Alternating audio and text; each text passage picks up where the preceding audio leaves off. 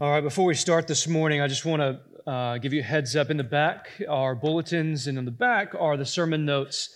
Uh, normally, I, I, leave either a big blank space or um, some fill in the blanks, but what I've done this morning is you are getting the ending of the sermon uh, from George Whitefield and his introspection into prayer. And I've put this all on there because these are wonderful questions to ask It'll be on the screen, but it's so much I know that if you wanted to write it down, it'd be difficult to write down. I've put some here on the front row if you'd like one, or they're in the back as well. If you have your Bibles with you, I want to invite you to open up to the Gospel according to Matthew chapter 6. We're going to just be in verse 13 today. We've been doing a slow walk through of the Lord's Prayer. And this portion of the prayer says this And lead us not into temptation but deliver us from the evil one.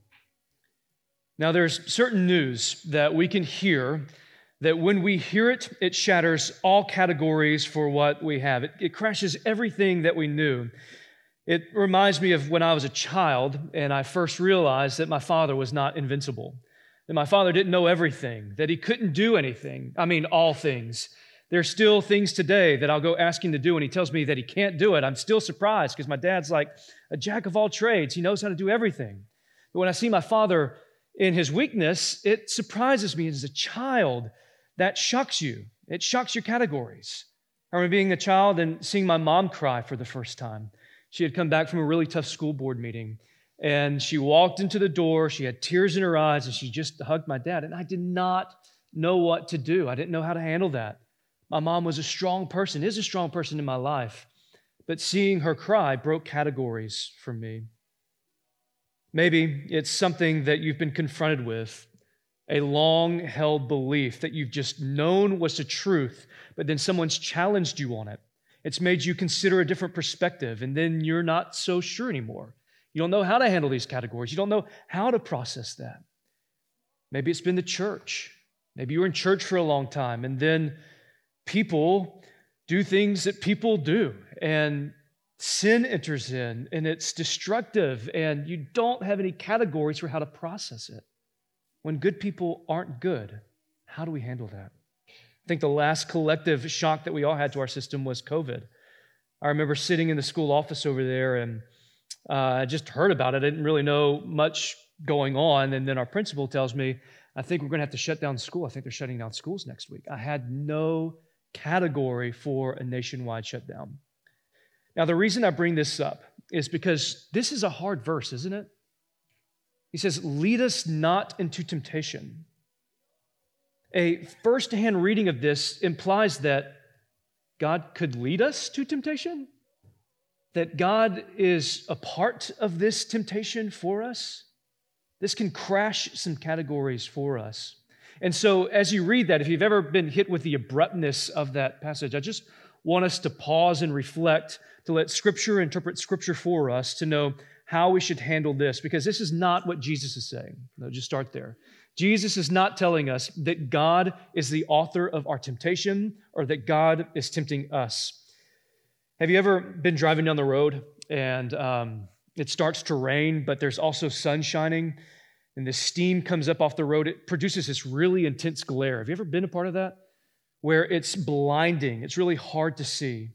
This verse can produce a really intense glare that it is hard for us to navigate to know what to do with it. But what we need to do is let Scripture interpret how we see this verse first. If you have your Bible, I encourage you to flip over to James uh, chapter 1 with this question uh, does God tempt us? Is God tempting me now? You might be in a season of life where everything is difficult. So you might feel like uh, that you're being enticed to sin or enticed to just give up. These are natural questions to ask.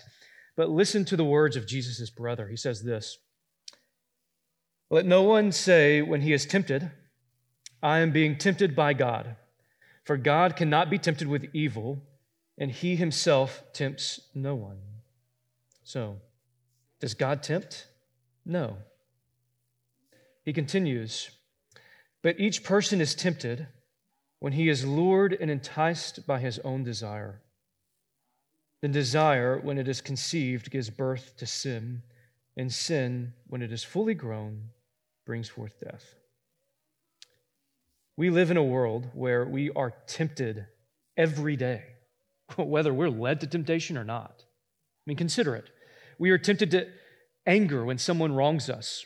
We are tempted to seek revenge when someone hurts us. We are tempted to talk about people in an ungracious manner. We're tempted to make ourselves look better than what we are.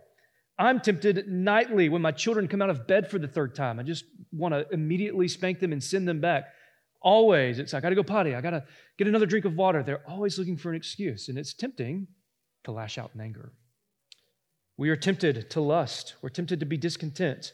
We're tempted to withhold grace. We're tempted to d- diminish people's problems. We're tempted to make it us versus them.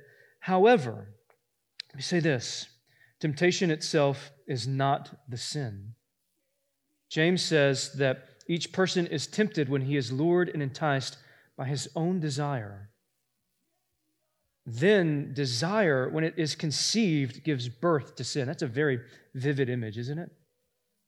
Temptation, if you are feeling tempted to despair, if you're feeling tempted to be angry at God, if you're feeling tempted in your life, know that you are not just in a continuous state of sin being tempted. If you were, that would make Jesus a sinner. Listen to Hebrews, where it says this For we do not have a high priest who is unable to sympathize with our weakness, but one who in every respect has been tempted as we are, yet without sin.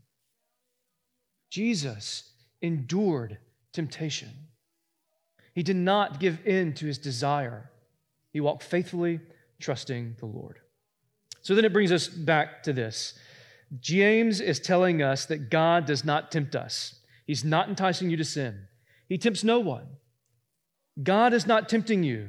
God has not given you a sickness to tempt you. He's not presenting you with problems in your marriage to tempt you. God does not make difficult people to tempt you.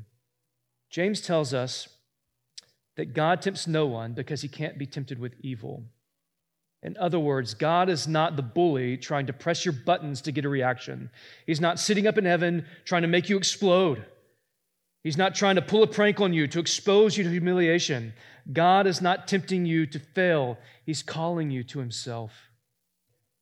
My friend group in high school, uh, we were a close tie between just this brotherly bond and affection, but then also, on the same hand, pushing and pranks like to the extreme, like well, just a little too far. Me and my friend Nick, uh, it was me, Nick, and Wes. We were like the three amigos. Uh, one day, Nick was over at my house one morning, and for whatever reason, there was we decided to build this ladder up this pine tree over the pond, just high enough to see if we could convince Wes to jump off of it. We were just trying to tempt him to do it. Like we just tested the pond, like with a paddle. We didn't really know how safe it was, but we thought, how high can we make this and convince Wes to jump off of it? When we go camping, we put bottle, uh, not bottle rockets, but we put black cats in our pocket. So when no one was looking, we'd just quietly throw it in the fire and then walk off and then let it explode and chaos would ensue. Everybody would freak out and run. We were tempting each other, we were testing each other. We were trying to get a rise out of each other. Hear me, God is not like that. God's way better than me and my friend group. God is for us. He's not tempting you, He's not enticing you to sin, He's not enticing you to doubt Him. And this is consistent with the rest of Scripture. God does not tempt Adam and Eve. God does not tempt Cain to kill Abel. God does not tempt David with Bathsheba or tempt David to kill Uriah. And God is not tempting Jesus. But still, this portion of the Lord's Prayer is difficult for us to understand because if God doesn't do this, why do we have to God, ask God not to do this? If God doesn't do this, why do we have to ask, lead us not into temptation. But we need to see what's the main thrust of this prayer. Notice it's not that temptations simply cease. Because for temptations to simply cease, that's not all that we need. You see, there's something greater that this prayer is getting at. It's deliverance from evil or deliverance from the evil one. For forgiveness to be given and received, for God's kingdom to come in and it be on earth as it is in heaven. If you'll notice, up until this point, every line in the Lord's Prayer is an imperative. Hallowed be your name, your kingdom come, your will be done. Give us our daily bread, forgive us our transgressions. However, when we reach this portion of the prayer, the tenses change. Now, this is where I lose words to say because I don't know Greek. I'm not that smart, but smart men do. And I have uh, Daniel Wallace's Greek textbook where he helps us to see this change. He says this Matthew 6 13 is not at all suggesting that God is the source of temptation, but it is a general plea of God, please don't do this, but do this. Or, in other words, God, don't let me make a mess of everything. Or help me not to be overcome by my temptation. Or, as one of my favorite musicians, Jon Foreman from the band Switchfoot, he puts it in one of his songs like this Lord, save me from myself. We need no help being tempted. And to recognize this, we need to see that there is evil outside, there's evil around, but there's also sin within. We are enticed by our own temptation, by our own desire. And this is an important question to ask, and I can't answer it for you. But as soon as I ask it, I'd be willing to bet something will come to mind. Where are you prone to temptation? What's hard for you to resist? What has the power to overtake you? Is it bitterness? Anger, despair? Is it sexual temptation? Where are you prone to mistake God's faithfulness for your providence or your ability or your statue? Let me say that again. Where are you prone to mistake where God's been faithful in your life as your own providence or your own ability? It seems Paul is making a connection for us from the Lord's Prayer to this passage in 1 Corinthians. Paul is warning the church, the Corinthian church, to be careful of temptation. And their temptation is this becoming prideful, to be careful to think that they have it all together. The temptation for them is to be acting in unbelief or just simple non belief. How many of you have ever thought in a difficult season of life and if I just had Jesus here right now, if I could talk to Jesus face to face, then I'd believe. If he could just show me where to go or what to do, if I could have a visual sign, if I could see a miracle, then I would believe. Here's what Paul is telling the church in Corinthians. He recounts the story of Israel. He says, They all passed through baptism by Moses through the Red Sea. They all saw the pillar of fire leading them. They all ate bread from heaven. They all drank from the rock that was Christ. And even after seeing and experiencing all of this, they still set their hearts on evil things. They saw it all. And they still had idolatry. They still made false idols. They still committed sexual immorality. Listen to Paul. He says this in 1 Corinthians 10, verse 11 These things happened to them as examples and were written down as warnings for us, on whom the culmination of the ages has come. So if you think you're standing firm, be careful that you don't fall. The prayer, lead us not into temptation, is as much remind me of your faithfulness. Show me that you're delivering me. Deliver me from this temptation.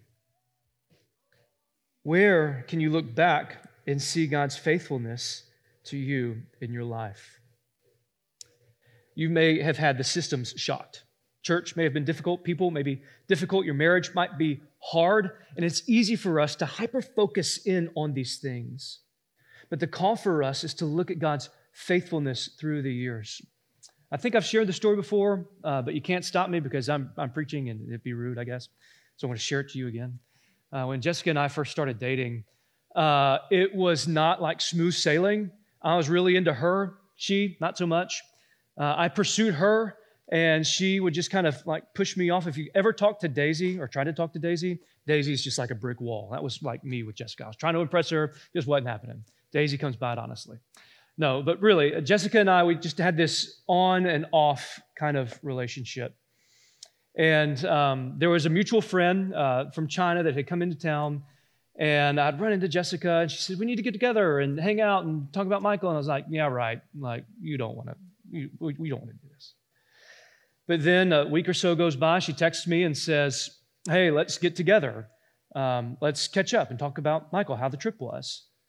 And so, me, just being who I am, was like, All right, I'll pick you up in 10 minutes. And she said, Okay. And so, immediately, like, I'm fired up, I'm excited, like, I'm ready to go out the door. And before I do, uh, whatever the, the spirit comes over me, I guess, I stop and I turn off the lights and I lay on the ground and I pray. And I'm not telling you this story to make it seem like I'm like way holy, like I always turn off the lights and lay down every time I go to pray. And that's not what I'm saying. But in that moment, for whatever reason, I did. And my prayer was this Lord, you know how easy my heart can just jump right back into this and how I'll be swept up by it and how I'll lose sight of everything else, but I'll just go full board onto this. So, Father, if this is your will, let it be made known. But if it's not, just please move my heart elsewhere. So I go pick her up. Uh, we spend literally probably just two hours just driving around, catching up, and talking. And at one point uh, during the night, she did not do anything wrong within our, our courting back and forth, but she apologized for just the on again, off again nature, feeling like that maybe she led me on, but she didn't. I was just very much in pursuit of her. And I said, You don't need to apologize. I said, In fact, let me tell you what I prayed before I came. I said, I, I, prayed, asking the Lord for my heart not to be swept into this, and um, if it's His will for anything to come of this, to just let it be known. You know what she said? She said, That's crazy. I prayed the exact same thing. Now, you know what I don't think about when Jessica and I are in the middle of an argument? I don't tend to go back to that story. But you know what's good for me to do? is to remind myself of the Lord's faithfulness even in our relationship and how I can see the Lord's hand guiding us through. There's times when I can get, in the past, when I've gotten bitter about, um, like when I was working in insurance, I just get bitter that I was working in insurance and that wasn't in something in the golf field and that uh, golf didn't end up going my way. But if I look back on it, I see how even though it's not my profession now, how the Lord even used that to be faithful, to bring me to Louisiana College, to meet my wife, to make some of the best friends of my life, and really to save me from myself. There was a moment at school when my sister lost her first child, and I questioned everything. I questioned if I was going to even continue to follow Jesus, if he was even good. But you know what he did? He placed me at LC with professors and people that loved him, loved his word, and showed me the beauty of Scripture in Jesus. He's been faithful to me. If we look back at the life of our church, and how's the Lord been faithful to us? Like there was a moment. Um, at one point, after uh, the big church split a few years ago, when I was sitting right here, I was leading worship, looked around, I was like 20 people here, and I thought, I know how much it costs to run this place. I know the school. I was like, I don't know how this is going to work. Man, hasn't the Lord been faithful to us here still? I shared the story years ago, another Alpine church split where everyone left the church but four women. And you know what they did every Sunday? They were faithful to come to church and unlock the doors. They prayed together and read scripture together every Sunday. Because of their faithfulness, the church is still here. And we can look back on the history of the church and see the Lord has been faithful to us. But you know what is difficult? Is that within our lives, we're tempted to listen to the whispers of the evil one where he says, Has the Lord really done this for you in your life? Is the Lord really good? Would your marriage be going this way? Shouldn't church be easier? Shouldn't you feel better about things? He whispers these things. He makes us bitter. He might look at your job and say, Ah, I don't know if the Lord wants you there. Might look at your finances and say, ah, if the Lord was really blessing you, you'd have more. Man, what are the whispers of the enemy that he's telling you this morning? Paul is warning us that we can become so self absorbed to say that I'm standing firm, I know the truth, I'm strong, I have it all together, and then the whispers of the enemy come and they sweep us away into temptation. They sweep us away into despair. The prayer, lead us not into temptation, is this let me not be overcome by my temptation. Lord, save me from myself. And if you remember back with me, the very first sermon of the Lord's Prayer, we just looked at the opening, Our Father, and we made this observation. The opening of the prayer, Our Father, is both the beginning and the goal of our prayer. It's the beginning and the goal, meaning we come to the Lord as our Father, but we come to Him in prayer is because we want Him. We want to know Him. And this is the end of the prayer Deliver us from evil. Come, Lord Jesus, make it on earth as it is in heaven. This is the prayer. And this is the added layer of beauty to this passage is this ending. Deliver us from evil. Lead us not into temptation, but deliver us from evil. Because deep within it is not just this hope of deliverance, but it's still, it's Jesus is pointing to himself in this. And it's so incredible. Let me, let me just show you how he does this. The Greek word here um, for lead us not into temptation is perismos. And I don't even know if I'm saying that right, but I know that's the Greek word for it. But the range of meaning for this word is testing, trial, and temptation. And what's interesting is that it can mean temptation, this Greek word can mean temptation, but rarely, if ever before the New Testament, did this word mean temptation in the sense of enticement, whether from inward lust or outward circumstances, but rather it meant testing. So, another reading of this passage, and a few Bibles have it translated this way, would be lead me not into the testing. And again, this would be understood as lead me not into the testing that would overtake me. But even this has deep biblical roots. Let me show you how the overarching story of the Bible points to testing. Let's just look at a few uh, biblical narratives here. Adam and Eve, what was their test? It's to not eat of the tree of good and evil. Yes, but it's, it's deeper than that.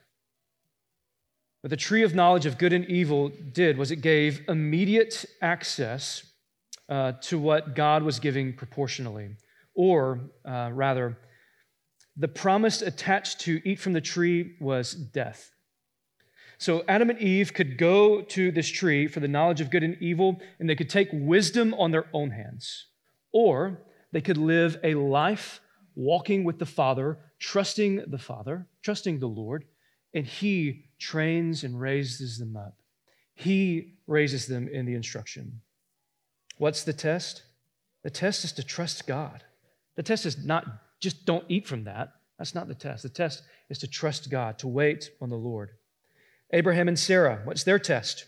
That even in their old age, God was going to deliver his promise to provide a son for them. But what do they do? Much like Adam and Eve, they take wisdom on their own terms. They say, We're old. This is probably not happening. I don't know where God is in this moment. Why don't you take my servant Hagar? They fail the test. They live in their own wisdom by their own terms. Another test that they have is God just gets done telling him, Abram, that I will bless those who bless you and I will curse those who curse you. And if you read that passage, you'll notice the immediately following story is some people approach him, and Abram's scared because they think that he's going to murder him to take his wife. But what does God say? I'm going to bless those who bless you. But what does he do? He says, Tell them that you're my sister. He doesn't trust God. Take Israel. Do they pass or fail the test in the wandering in the wilderness? And look at how this prayer connects us here. Deuteronomy chapter 8, verses 2. It says this You shall remember the whole way that the Lord your God has led you these 40 years in the wilderness, that he might humble you, testing you to know what was in your heart, whether you would keep his commandments or not. And he humbled you and let you hunger and fed you with manna, which you did not know, nor did your fathers know that he might make you know that man does not live by bread alone, but man lives by every word that comes from the mouth of the Lord. Your clothing did not wear out on you, and your foot did not swell these 40 years. Know then in your heart that as a man disciplines his son, the Lord your God disciplines you. Why do I discipline my son, Russell? Is it not because I love him deeply? Is it not because I care for him with all of my being? But then this asks the question who can pass the test? The psalmist says, Who shall ascend into the hill of the Lord? Or who shall stand in his holy place? He that has clean hands and a pure heart, he that has not lifted up his soul into vanity or sworn deceitfully. When we read this passage, lead us not into temptation or lead us not into the test that overtakes us. We should be immediately reminded of whose story? It's Jesus. Right before all of this in chapter 4 of Matthew, Jesus is led into the wilderness by the Spirit to be tested. And what does he do? He passes the test. He waits on the Lord, he listens for him. Jesus comes saying he's not here to abolish the law, but to fulfill the law, both in letter and intent. Adam and Eve, they fail the test by the tree that leaves them naked and exposed. Adam and Eve, they fail the test by the tree that leads them naked and exposed. Now see Jesus led to the cross, naked and exposed, to hang on the tree. It's the great reversal. Jesus passes the test. Listen to Peter in Acts 5. He says, The God of our fathers raised Jesus, whom you killed by hanging him on a tree. God exalted him at his right hand as leader and savior to give repentance to Israel and forgiveness of sins. And we are witnesses to these things. And so is the Holy Spirit, whom God has given to those who obey him. How are we delivered? Christ redeemed us from the curse of the law by becoming a curse for us. For it is written, Cursed is everyone who is hanged on a tree. So then Christ Jesus, the blessing of Abraham, might come to the Gentiles, so that we might receive the promised Spirit through faith. Where Adam and Eve failed at the tree, Jesus hangs on it. He passes the test. See the beauty of Scripture and how it's connected. No other world religion, leader, or person has claimed authority to save you from your temptation and sin. They have given you ways to do it, though. They have told you, try harder, do better. All you need to do is within yourself, define yourself, and you will be truly delivered. We pray to the Father, though, deliver us. And He has, He is, and He will in Jesus. We still pray, deliver us, because He has delivered us from the penalty of temptation or the penalty of sin in Jesus. He is delivering us from the power of sin in Jesus, sanctification. Sin no longer has the power to condemn us. And then one day, He will deliver us fully from the presence of sin in Jesus, both the presence around us and within us. And this is why we cling to this prayer Do not let me be overtaken by my temptation. Deliver me from my evil. We cling to this prayer so that we do not become prideful, lest we fall Paul says.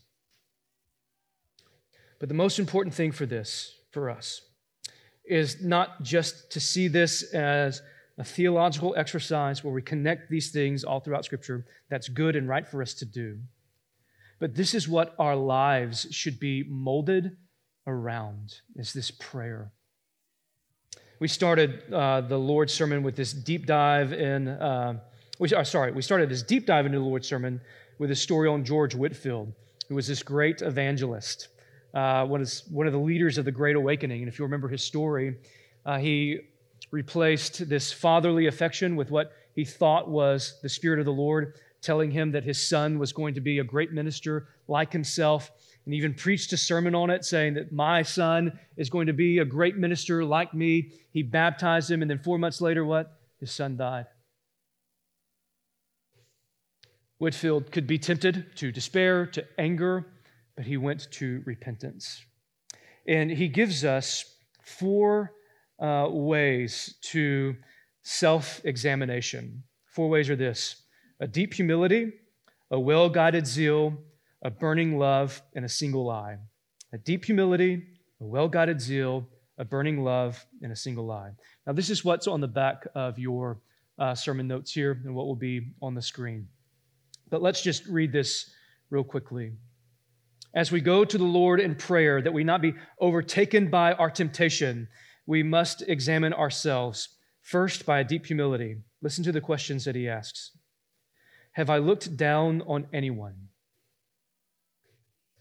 Have I been too stung by criticism? Have I felt snubbed or ignored? Then his advice consider, meditate on the free grace of Jesus until I decrease in disdain, since I am a sinner too, so why can I look down on anyone? Decrease pain over criticism, since I should not value human approval over God's love. In light of His grace, I can let go of the need to keep up a good image. It is too great a burden, and it is now unnecessary church, hear me. If you hadn't heard anything else, listen to this from Whitefield. In light of His grace, I can let go of the need to keep up a good image. It is too great a burden, and it is now unnecessary. Why? Because Christ gives us His. He gives us His righteousness. When the Father sees us, He has all the joy and affection for His Son. He says, I reflect on free grace until I experience grateful, restful joy. A well guided zeal. His examination, the questions. Have I avoided people or tasks that I know I should face? Have I been anxious and worried? Have I failed to be circumspect, circumspect, or have I been rash or impulsive? Then he says this Consider the free grace, meditate on the free grace of Jesus until there is no cowardly avoidance of hard things, since Jesus faced evil for me. No cowardly avoidance of hard things, since Jesus faced evil for me. No anxious or rash behavior, since Jesus' death proves that God cares and will watch over me. We don't have to be tempted to anger or speaking out of turn because God cares and will watch over me. It takes pride to be anxious, and I recognize I am not wise enough to know how my life should go. I reflect on free grace until I experience thoughtfulness and strategic boldness. A burning love. And again, church, I want you to hear this. I want me to hear this. Have I spoken or thought unkindly of anyone? Am I justifying myself by caricaturing someone else in my mind. And if that is not pointed to us today with theological debates, with political debates, what we want to do, we want to caricature the enemy to make ourselves feel better. He says, Have I been impatient and irritable? Have I been self absorbed, indifferent, and inattentive to people? He says, Consider the free grace of Jesus until there is no coldness or unkindness as I think of sacrificial love of Christ for me. No impatience as I think of his patience with me. No indifference as I think of how God is infinitely attentive to me. I reflect on free grace until I feel some warmth and affection. And then lastly, a single lie. Am I doing what I do for God's glory and the good of others? Or am I be, being driven by fears, need for approval, love of comfort and ease, need for control, hunger and acclaim, and power or the fear of other people? Am I looking at anyone with envy? Am I giving in to even the first motions of sexual lust or gluttony? Am I spending my time on urgent things rather than important things because of these inordinate desires? Consider then the free grace of Jesus. Consider how the free grace of Jesus provides me with what I am looking for in these other things. This prayer, let me not be overtaken by my temptation, is a prayer of humility to rest and trust in the Lord, to know that we have been delivered from the power and penalty of sin, and that one day we will be delivered from the presence of sin around us and within us.